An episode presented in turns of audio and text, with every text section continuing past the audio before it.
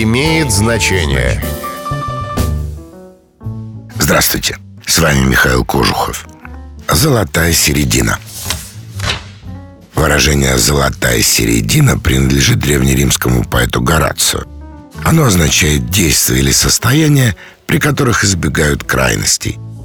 Наличие в нем слова «золотая» говорит о том, что это лучшее бесконфликтное место.